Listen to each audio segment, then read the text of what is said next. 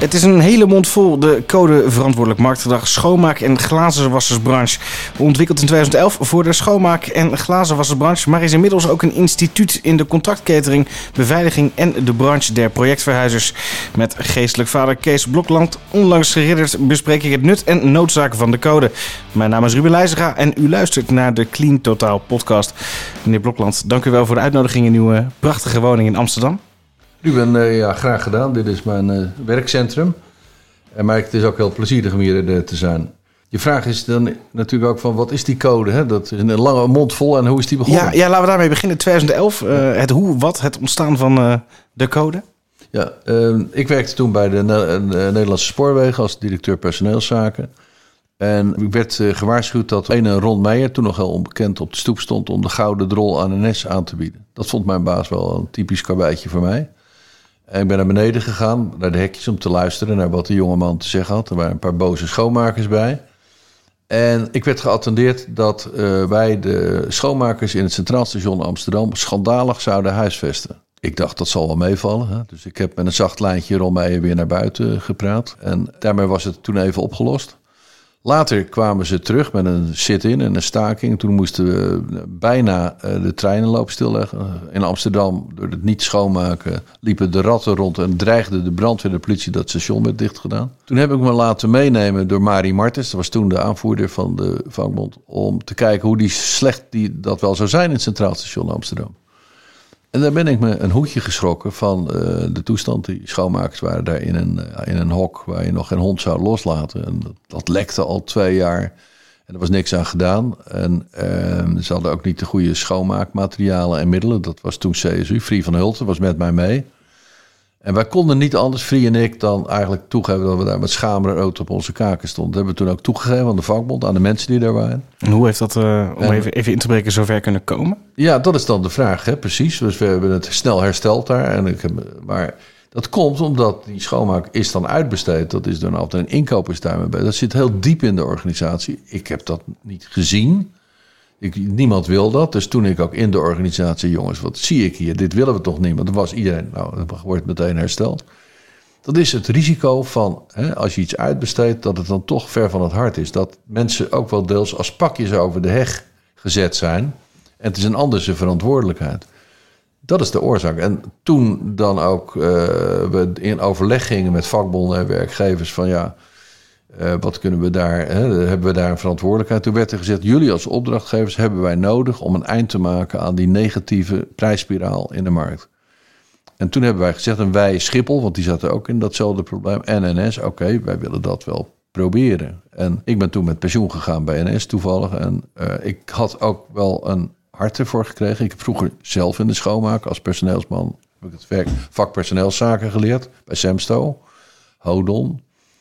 Dus, voor mij was het verschil met hoe het vroeger was qua productiviteit, aandacht voor mensen en hoe het nu is uitgekleed onder druk van al die productiviteit, was wel heel navrant. Dus ik had ook wel zelf het gevoel, hier moeten we wat mee. We zijn een half jaar hebben we gestreden uh, met een aantal opdrachtgevers, met vakbonden, met een aantal werkgevers. Van wat kunnen we hier nou aan doen? We hebben toen ook besloten de intermediairs, de tussenpersonen, mee te nemen in het opbouwen van die gebeuren. Uh, de vierde partij. En uh, daar heb ik nog, ben ik nog steeds blij om dat we dat gedaan hebben. Met z'n vieren hebben we op een gegeven moment bedacht... we gaan een code maken, die hebben we toen vormgegeven. Dat heeft een half jaar geduurd. Heftige strijd aan tafel, kan ik je verzekeren. Dus dat was uh, dan weer die partij, dan weer die partij die uithaalde.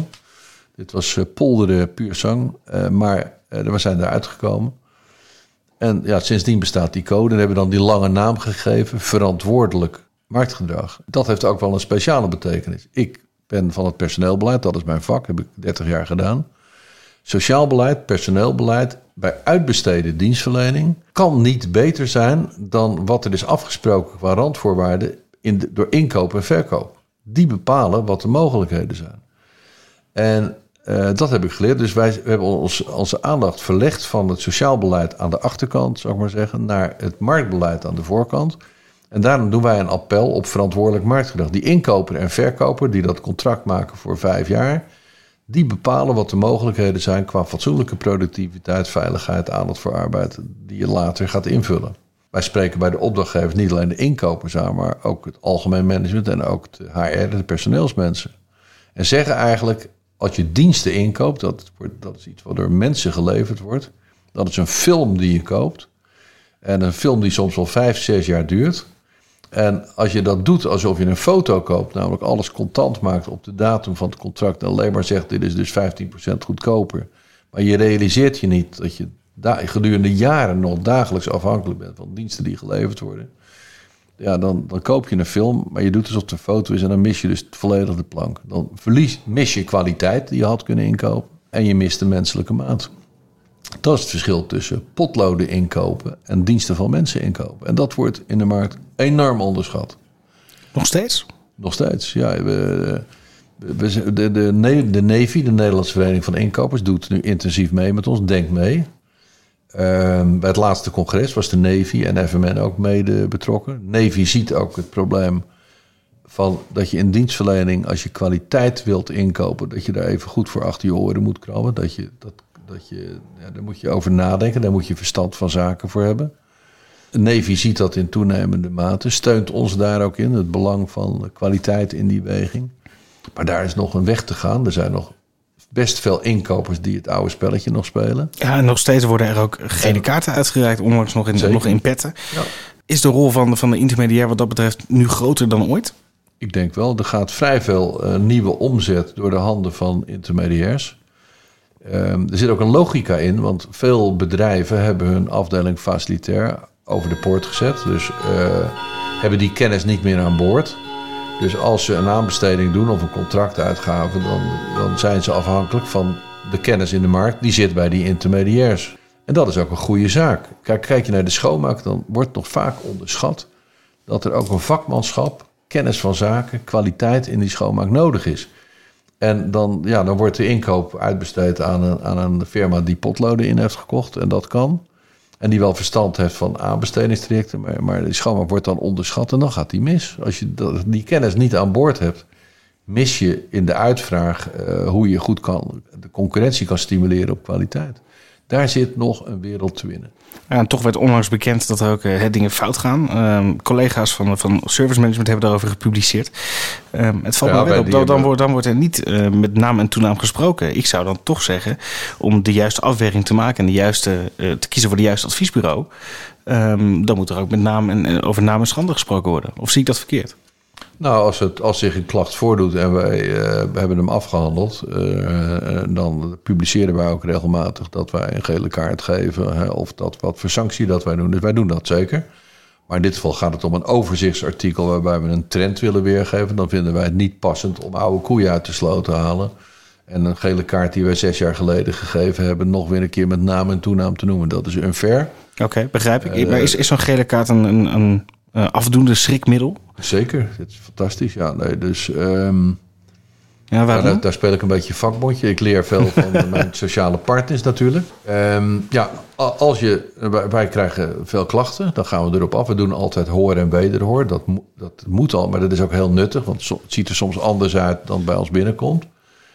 En op het moment dat je, wij schrijven altijd in zo'n brief als we de klacht aan, dat het mogelijk is dat we een gele kaart geven als we tot de slotsom komen. Nou, die dreiging die je er toch in legt, is buitengewoon effectief om partijen aan de versnelling te krijgen, moet ik uh, toegeven. Um, zolang je dreigt met een gele kaart, ben je effectief. Op het moment dat je hem uitgedeeld hebt, heeft het geen effect meer. Dan ben je al te laat. Nee, een, een sanctie heeft alleen nut zolang je ermee dreigt. Op het moment dat je hem geeft, is voorbij. Ja, wat, wat, wat is dan het effect van een gele kaart? Wat verandert dat um, concreet in de praktijk? Nou, niemand wil met zijn snuffert in de krant met een gele kaart... omdat je een normatieve code hebt overtreden. Dat vindt niemand uh, fijn. Uh, geen enkele partij. Ik heb nog geen partijen meegemaakt die dat aan hun laars lappen. Ze willen het allemaal voorkomen. Uh, dus ja, dat, die, die, dat morele appel wat wij doen, dat is natuurlijk. Dat zou ook zonder gele kaart moeten werken. Dat maken wij ook mee. Dat wij partijen informeren over de code. En dat ze zeggen, ja, dat is, dat is helemaal ons gedachtegoed. En dat willen wij graag uh, overnemen. We wisten dat nog niet. Ja, dan heeft een gele kaart of een dreiging met een gele kaart helemaal geen effect. We hebben de, de gele kaart aan petten, gaan we ook intrekken. We zijn daar geweest. Uiteindelijk hebben we daar een heel goed gesprek gehad met petten. Die ook inderdaad zeiden, de mensen van PET, ja, wij voelen, uh, wij voelen de, de, de, de kern van de code, het morele appel, daar voelen wij volstrekt in mee. Dat past ook helemaal bij onze filosofie. En het was eigenlijk meer een misverstand waarom zij eerst geen goed antwoord aan ons gegeven hebben. En dat had te maken met uh, Europese concurrentie en specifieke zorgpunten die een Europese organisatie heeft om te voorkomen dat buitenlanders zich gediscrimineerd voelen bij het meedoen met de aanbesteding. dat is eigenlijk een misverstand en dat is heel, duidelijk uit de doeken gedaan. Dat was een heel prettig gesprek waarin we ook echt contact hadden met petten en je op dezelfde golflengte. Daar ben ik veel blijer mee. -hmm dan met een club die er onderuit probeert te duiken. Want die Uiteraard. zijn er ook. Uiteraard. Die zijn er ook. Begrijpelijk, maar toch vind ik het opvallend dat er ook heel veel um, bedrijven, organisaties zijn, voornamelijk in de hotellerie, om maar even een sector te noemen, die, die pertinent weigeren die code te ondertekenen. Terwijl het in, in de basis niks anders is dan, even tussen haakjes, normaal goed werkgeverschap. Kunt, kunt u dat verklaren? Nee, iemand die een partij die pertinent weigert de code ondertekenen, ja, dat gaat er bij mij moeilijk in. Nou, is, dan vraag je het ook aan de verkeerde. Geloven die code? Ik bedoel, het is uh, een ding wat we met een aantal mensen gezamenlijk hebben opgebouwd. Nee, uit, met hart en ziel aan werk. Dus iemand die dat niet wil tekenen, dat is niet mijn vriend. Nee, uiteraard. Maar, uh, maar ik, er zijn ook geen hotels die bewust zeggen: wij tekenen dat niet. We, we, we, hebben nu een flink aantal hotels die nu, naar aanleiding van die CNV-actie gebeld hebben. As you speak today, twee.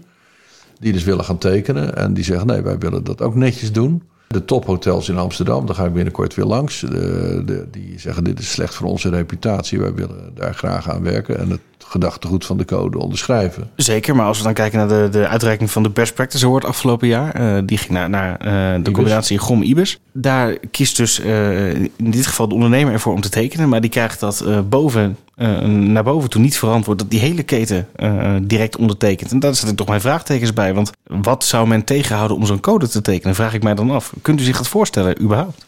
Nou, het, weet je, ik, ik, spreek nu met een aantal hotels die dus geïnteresseerd zijn. Dat is dan vaak degene die gaat over facilitair, hè, of die dat in zijn portefeuille heeft. Maar ja, dan kom ik weer tegen datzelfde wat ik had als NS ja.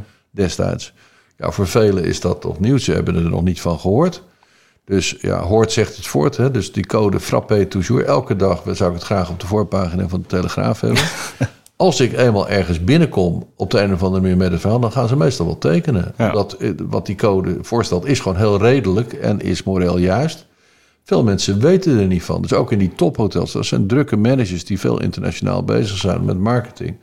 En als ze die code voor hun snuffert zien, dan zeggen ze meestal: ja, dat is fair, dat willen wij ook wel. Dus ja. het is onbekendheid meer dan onwil. Toch valt het mij dan op. Um bij de, de algemene ledenvergadering van MKB, brancheorganisatie SIF, uh, wordt gesteld: ja, wij gaan dat uh, verplicht, het, het, ondertekenen van de code verantwoordelijk markt, dat gaan wij niet verplicht stellen. Kunt u aangeven wat er concreet van bijvoorbeeld een MKB-schoonmaakondernemer verwacht wordt wanneer uh, hij of zij de code tekent? Nou ja, de, de, de MKB-bedrijven zijn mijn voortrekkers, mijn voorlopers. Dus als je kijkt naar waar het nou echt heel goed gaat met de code, in de zin van eh, intensieve zorg voor het personeel. Geen, niet slordig inschrijven en dan kijken waar het schip strandt, maar meedenken. Je mensen laten meedenken, is dat het MKB? Zeker, en ik, ik zou dus de laatste de MKB'ers zijn. zijn mijn voorlopers, bij de trekkers bij de code. Er zijn ook een paar MKB-bedrijven die fantastische dingen doen rond de code. Dus het MKB hoort daar absoluut uh, bij, speelt daar een hele grote rol in. Ook bijvoorbeeld in de glazenwasserij, ook in de hotelschoonmaak zit MKB. Dus nee, dat wil ik alleen maar graag versterken. Er zijn een aantal SIF-bedrijven die heel goed werk uh, verrichten. Dus wij zijn in gesprek met uh, inderdaad het bestuur van SIF. Over, ja, SIF wil ook graag meedoen in het bestuur van de code. Hè, dus dat willen wij ook graag. Maar dan moet SIF wel natuurlijk een, een grotere percentage ondertekenaars van de code hebben. Uh, dat kan niet zo zijn. SIF heeft nu 20, 30 procent van zijn leden heeft de code ondertekend. Ja, ik bedoel, als zij serieus mee willen doen in het bestuur, wat ik heel graag wil. En ik, te meer omdat er een aantal hele goede bedrijven zitten in SIF. Uh, en SIF bestuur ook heel goed bezig is. Ja, ik wil alleen maar heel graag dat ze gaan aanschrijven. Maar dan moeten ze wel voldoen aan een soort minimum eisen. Dat ze heel serieus commitment hebben dat in no time een meerderheid van de SIF-leden die code ook tekent. Ik zou ook niet weten, als je nou net aan mij vraagt waarom zou iemand er tegen zijn, ik zou niet weten waarom een SIF-bedrijf daar tegen kan zijn. Begrijp ik dat? Op het moment dat, op het moment dat ze geduwd worden door een ander, vinden ze nooit fijn, want ze willen zelf kiezen. Dus ik hoop dat SIF, maar in het bestuur zitten een aantal fans van de code, dus ik hoop dat het SIF-bestuur de PR goed uh, doet voor de code. Dus ik heb ze er graag bij. Ik heb de MKB graag voorop. En SIF is heel welkom.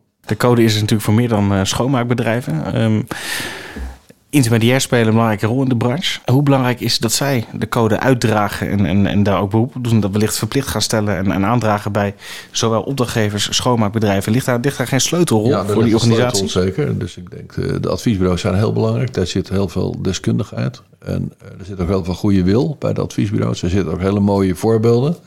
In de overzicht van de Best Practice Awards zitten heel veel adviesbureaus die daarin meedoen. Die daar mooie dingen in eh, bedenken.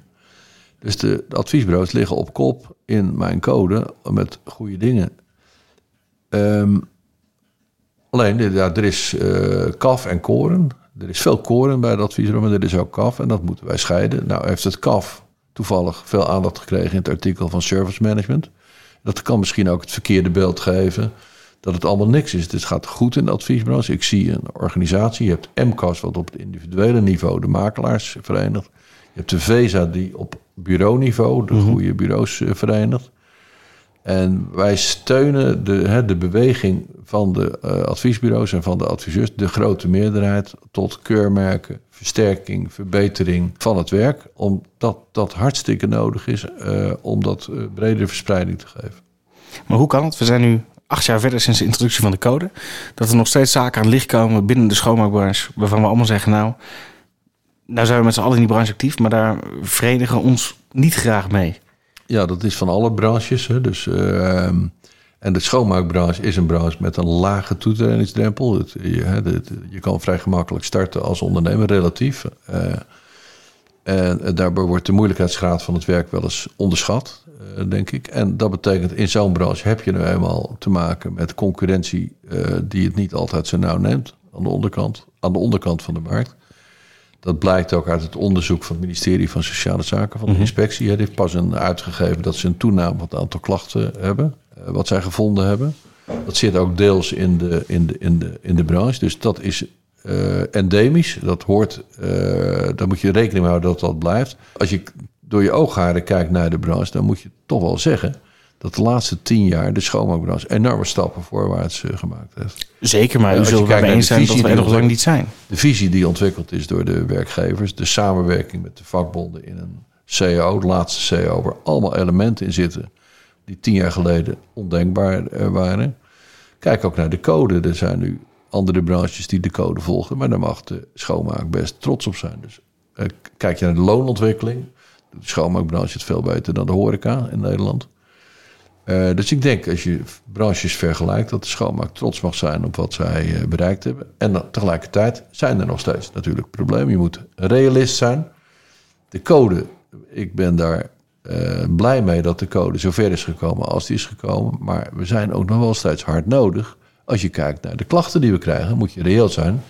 Moet je nog steeds opletten en de boodschap opnieuw brengen. En ja, ik heb inmiddels veel meer ambassadeurs die dat eh, naar buiten brengen. Ik heb 1500 ondertekenaars eh, bijna, dus dat, dat neemt toe. Als je kijkt naar de grote schoonmaakbedrijven nu... en je vergelijkt die met een opstelling van eh 20 jaar geleden...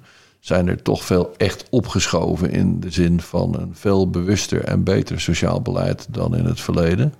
En dragen dat ook uit. Kijk je naar het MKB, zie je een aantal prachtige voorbeelden van bedrijven die vol inzetten op goed personeelbeleid. Nou, dat was 20 jaar geleden niet. Toen is, is men toch ook wel deels in dat gevecht om prijs eh, meegegaan.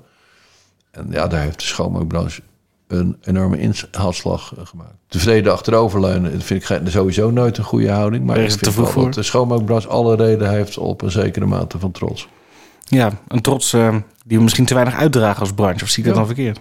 Ja, nee, ik denk dat, eh, dat er de beste, beste reden is eh, de, voor, voor Piet Adema en zijn crew eh, om eh, tevreden te zijn. En eh, hij, Piet probeert dat ook eh, uit te dragen, eh, zeker, en doet dat ook goed. Eh, maar goed, ik vind, dat, eh, ik vind zelf dat dat in het verband van de branches in Nederland nog wel eens een keer gezegd eh, mag worden. Ja, ja, een mening die ik ook zeker deel. Maar toch, als ik dan kijk naar de winnaar van de Best Practice Awards de laatste jaren. ehm, en zo alle aangedragen cases, mooie cases, maar daarbij krijgt mij wel vaak het gevoel... ja, dat is toch eigenlijk de normaalste zaak van de wereld dat wij zo behandeld worden. Het is toch heel normaal dat een schoonmaker gewoon normaal zijn werk kan doen. Normaal meegaat in een bepaald team. Ja, maar het zou Het is wel raar dat dat niet zo is. Ruben, zo kun je alles lelijk maken. Ehm, het is, wat er in die best practice zit, is niet zomaar normaal. Er zijn extra inspanningen geleverd. Hè, wat GOM en IBIS gedaan hebben, is toch wel eh, meer dan leuke samenwerking eh, tussen de medewerkers van het hotel en de medewerkers van GOM. Zeker. En eh, daar hebben ze eh, meer dan hun presentatie op de best practice wordt ook feitelijk in de werkelijkheid een aantal bijzondere dingen gedaan. En bijzondere dingen gebeuren toch door gewone mensen. Hè. Ehm, dat heeft ook wat te maken met mijn, eh, mijn mensbeeld wat ik van jongs af aan heb eh, meegekregen. Hè, dat is eh, dat we allemaal principieel gelijk zijn in het perspectief van de eeuwigheid. Ehm, en bij het Tropeninstituut heb ik dat eh, gehoord. Op de verschillen na zijn we allemaal hetzelfde. Dat is, dat is wel een goede lijfspreuk geworden. Dus we zijn wezenlijk gelijkwaardig. En tegelijkertijd verschillend. Dat maakt mensenwerk zo interessant. Als je de verschillen niet ziet, dan mis je totaal de boot in de behandeling van mensen. Maar het gaat wel op basis van een volstrekte gelijkwaardigheid. En als dat je perspectief is, dan leer je ook goed omgaan met je schoonmakers. En dat is ook het belang wat wij met de code proberen uit te dragen. Dat is ten principale het morele appel wat wij doen. Als je diensten uitbesteedt, als je schoonmaak uitbesteedt, dan ben je niet kaal, dan ben je niet potlood aan het inkopen. Maar dan verzeker je je van een goede dienstverlening waar echte mensen achter staan die dat ook moeten uitvoeren in jouw organisatie. En dat is toch een, ja, dat is een mensbeeld wat ik toch even, heel, even wil- benadrukken. eh, eh, dat moet bovenaan staan. En als je dat bovenaan hebt staan, ja, dan kun je ook wel eh, tevreden zijn als je kijkt naar hoe dat gaat in de BV Nederland. We hebben nu met de totale code zo'n 500.000 banen in Nederland waar we over gaan. Daar zitten veel allochtonen in, veel allochtone medewerkers. Door de lage toetredingsdrempels zijn de beroepen die we hebben ook goede beroepen voor instijgers. Mensen van buiten die beginnen. Zorg dan met z'n allen dat dat een fatsoenlijke ervaring wordt. Dat die mensen een goede opleiding krijgen. Dat ze opgevangen worden in een team. Dat ze een leiding krijgen die ook in de bejegening naar die mensen met begrip en verantwoordelijkheid eh, hanteert. Nou ja, daar zijn de schoonmaakbedrijven heel goed mee bezig. Dat is ook een stuk professionaliteit van een schoonmaakbedrijf, vind ik. En ja, daar denk ik dat eh, goede uitbesteding, eh, die is er ook. Dus het eh, uitbesteden is niet in zichzelf slecht. Het is niet beter om in te besteden dan uit te besteden. Waar het om gaat is dat de firma die dan de leiding heeft over die mensen... dat die dat met gevoel voor verantwoordelijkheid en met sociaal gevoel doet. Ik denk dat in Nederland de schoonmaakbedrijven bewezen hebben dat ze dat goed kunnen. En tegelijkertijd moeten we zorgen dat in de marktkant, aan de voorkant, dat er zowel door verkoop als inkoop ook wel de goede afspraken gemaakt worden, zodat niet de verkeerde impulsen uitgaan naar dat sociale beleid aan de achterkant. Toch wordt regelmatig gesproken over handelen in de geest van de code. En als u zich zou moeten richten tot, tot schoonmaakbedrijven, schoonmaakorganisaties, wat, wat houdt dat dan in volgens u? Handelen in de geest van de code. Nou ja, verantwoordelijk marktgedrag, hè, zo heten wij. Dus dat betekent eh, niet inschrijven op een aanbesteding op prijs, die op prijs alleen is uitgezet en waar onvoldoende garanties zitten, dat het ook fatsoenlijk gedaan kan worden. Gewoon niet inschrijven. Maar toch gebeurt dat wel. Ja, Niet altijd, dat, altijd. laten we ook eh, positief blijven vooral. Ja, en- Zeker niet altijd, maar er zijn eh, aanbestedingen waarin eh, de prijsleidend is, of pri- prijsleidend lijkt, eh, waarop toch door drie, vier, vijf schoonmaakorganisaties wordt ingeschreven. Ja, tot mijn genoegen zie ik de afgelopen periode dat steeds vaker dan meerdere schoonmaakbedrijven kiezen om daar niet op in te schrijven. Dus dat neemt toe. Eh, daar ben ik eh, blij om. Dat is ook een, echt een positieve trend in de markt. Eh, daarnaast kunnen schoonmaakbedrijven ook het belang van kwaliteit benadrukken. Dus in hun marktboodschap de markt meer gevoelig maken voor kwaliteitsaspecten. Als de schoonmaakbedrijven collectief of individueel benoemen waar je als opdrachtgever op moet letten als je schoonmaak inkoopt. En, en de, dus de markt ontwikkelen, de marktkwaliteit bewust maken. Dat kunnen schoonmaakbedrijven doen. Kijk bijvoorbeeld, eh, OSB Glazenwasserij heeft nu een brochure gemaakt waarin staat wat de inhoud en het belang van glazenwas is. Dat is echt precies zo'n appel op kwaliteit van de glazenwasserij, waarmee de markt ook bewust gemaakt wordt van die kwaliteit. Ik heb nu pas weer een paar klachten van eh, over opdrachtgevers die zeggen van ja, eh, glasbewassing gaat voor prijs alleen, want daar kunnen we, zien we niet de mogelijkheid om op kwaliteit onderscheid te maken. Nou, echte onzin. Dus we hebben nou net weer een brief gestuurd aan een opdrachtgever met, met die brochure van OSB glazenwassen er- erbij. Van nou, lees dat nou eens, dan zie je dat je wel degelijk wel onderscheid op kwaliteit kan maken. En als zij die brochure nou links van hen laten liggen? Ja, dan, gaan wij, dan, gaan- dan worden we steeds lelijker. Dus uh, we, we, beginnen altijd heel beschaafd. en dan, dan, dan, dan, wordt onze toon toch wat, van, wat porrender. En dan, ja. dan, gaan we wapperen met de gele kaart die ik achter in mijn auto heb liggen. Ja, natuurlijk. Ja. Maar wanneer is uh, ja, toch wel uw persoonlijke missie geslaagd? Wat is het ultieme doel van de code schoonmaak? Is dat dat alle branches zijn aangesloten? Nee, dat zeggen wij beperken ons met de code tot uh, dienstverlening, faciliteren dienstverlening. Met een lage toetredingsdrempel. En uh, als we dat voor elkaar hebben, dan ben ik al heel tevreden. En dan kunnen andere branches kunnen het zelf uh, zeg maar uitvinden. Nee, ik beperk me. Laten we eerst maar eens goed doen in de branches waar we zijn. Alleen verwante branches staan we open voor. Um, mijn ideaal is niet dat heel Nederland, uh, alle branches zijn aangesloten. Mijn ideaal is toch wel dat bij uitbesteden dienstverlening het de normaalste zaak van de wereld is. Dat degene die dat uitbesteedt zich mede verantwoordelijk voelt voor wat er gebeurt op sociaal uh, gebied bij de mensen die voor hem of haar werken in uitbesteding. Uh, en dat je dus ook ziet dat daar fatsoenlijke social practices zijn. Dat het sociaal beleid bij die bedrijven ook voldoet aan de normen in Nederland. En ja, dan, dan vind ik mijn missie geslaagd. Uh, wat nu wel geslaagd is, is het bewustzijn van de code. Je ziet heel vaak dat uh, aanbestedingen of contractuitgaven gevraagd wordt of geëist wordt. Dat bedrijven die intekenen de code getekend hebben. Dus de code is daarmee al wel maatgevend geworden in de markt. Uh, en uh, ik ben pas tevreden als je dat ook ziet resulteren in uh, contracten die ook conform de code zijn gewogen en opgesteld. En in het uitmanagen van contracten waarin de aandacht voor de factor mensen op een gewogen en fatsoenlijke manier plaatsvindt. Kijk, een sociaal paradijs hoeven we hier niet te worden in Nederland. we denken dat we sociaal in internationaal verband al heel behoorlijk doen. Uh, en als de, de, de facilitaire branches in hun uitbesteden dienstverlening zorgen dat er minder verschil is tussen degene die bij iemand werken en degene die voor iemand werken, uh, dat is dan het adagium, dan denk ik dat de missie uh, geslaagd is. Zijn we er al bijna? Nee. Nee, we zijn heel goed uit de startblokken gekomen. We hebben grote stappen gemaakt onderweg, maar voorlopig is het nog nodig dat we ons appel doen dan gaat het in Nederland een stuk beter eruit zien. Kees Blokland, onlangs geridderd, dank u wel. Wilt u nog meer weten over de code verantwoordelijk marktgedrag schoonmaak in glazenwassersbranche? Dat kan.